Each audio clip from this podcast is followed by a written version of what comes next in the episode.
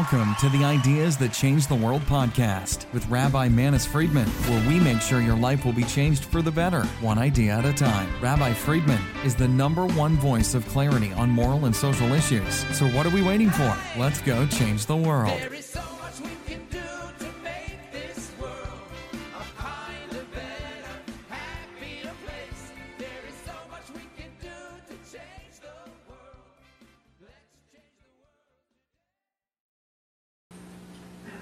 What they are, most likely, and in most cases, are a reflection of our moral status. If the dreams are pleasant and positive, then we're doing something right during the day. If our dreams are negative, empty, meaningless, and annoying, disturbing, they're not premonitions of terrible things going to happen. They're simply a reflection of a discomfort and irritation in our waking life.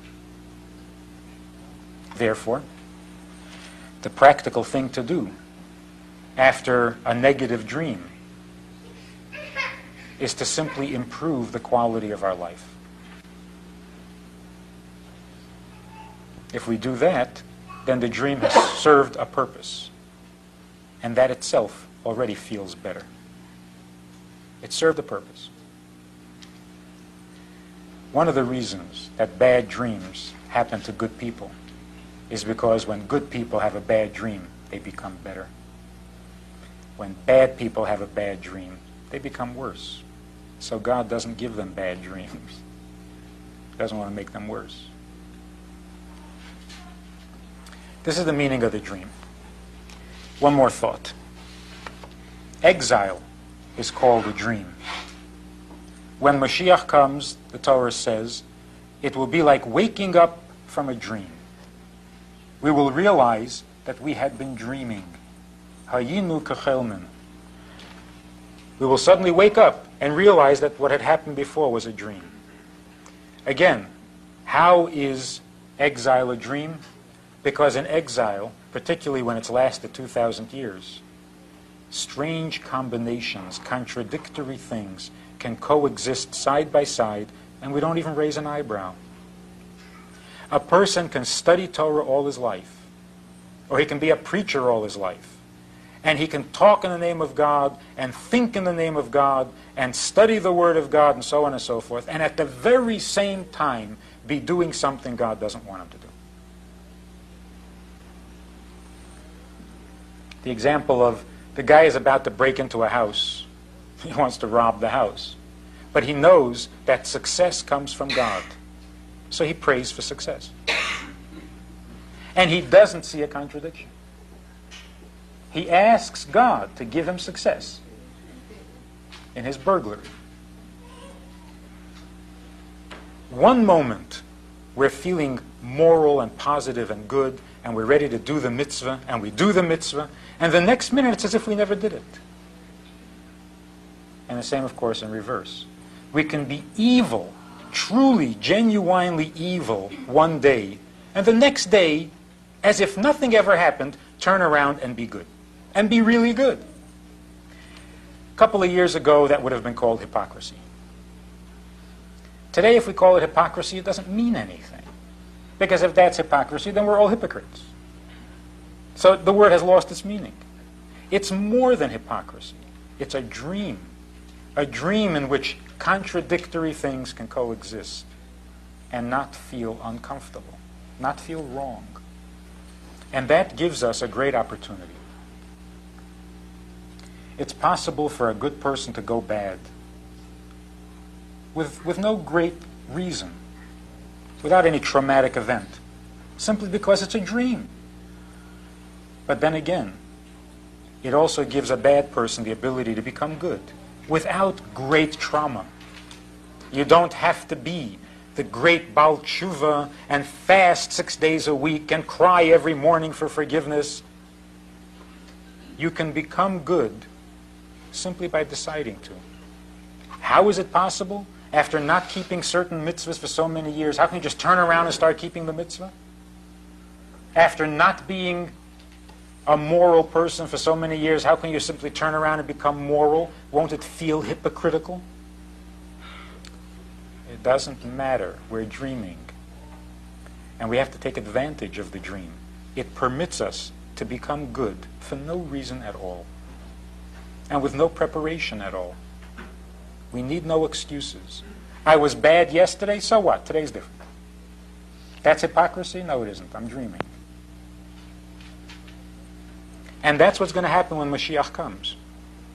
If we look around and we say, look, look at how many people still need to change their opinions and to change their lifestyle in order to be ready for Mashiach.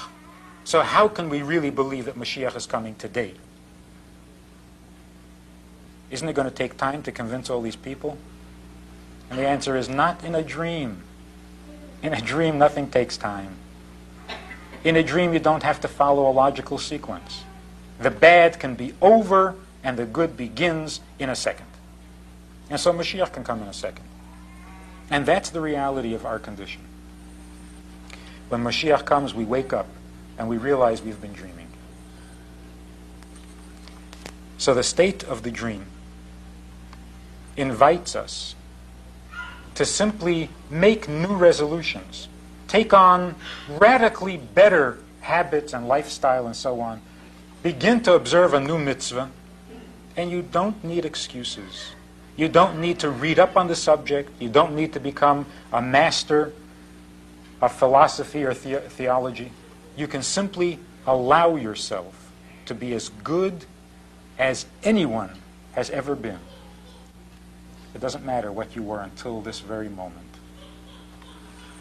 The same is true with a birthday, and today happens to be my birthday. So the Rebbe wants us to celebrate our birthdays publicly, which is a new custom. Usually, birthdays were celebrated through intro- introspection and a little bit of uh, isolation and contemplation, reflection on the past year and the coming year, and so on. But recently, the Rebbe has said that we have to celebrate our birthdays publicly. We have to make a big tumult about it, a lot of noise about it, and share our, uh, our resolutions because on the day of the birthday, it says in Kabbalah that a greater amount of your soul is accessible to you on that day than on other days. And therefore, what you want to accomplish and what you resolve to do will be more effective and more successful on the day of your birthday than any other day. So when we have a combination of a dream and a birthday, then we can do anything. We can really become radically better. And without, without any strain, without any effort, simply by deciding to take advantage of this free for all that is presented to us in this world before Mashiach comes. If you want to be good, you can. The instructions are there, the opportunity is there, the, the preparations are un- unnecessary, and in a moment, we can turn ourselves, our community, and our world into a godly place.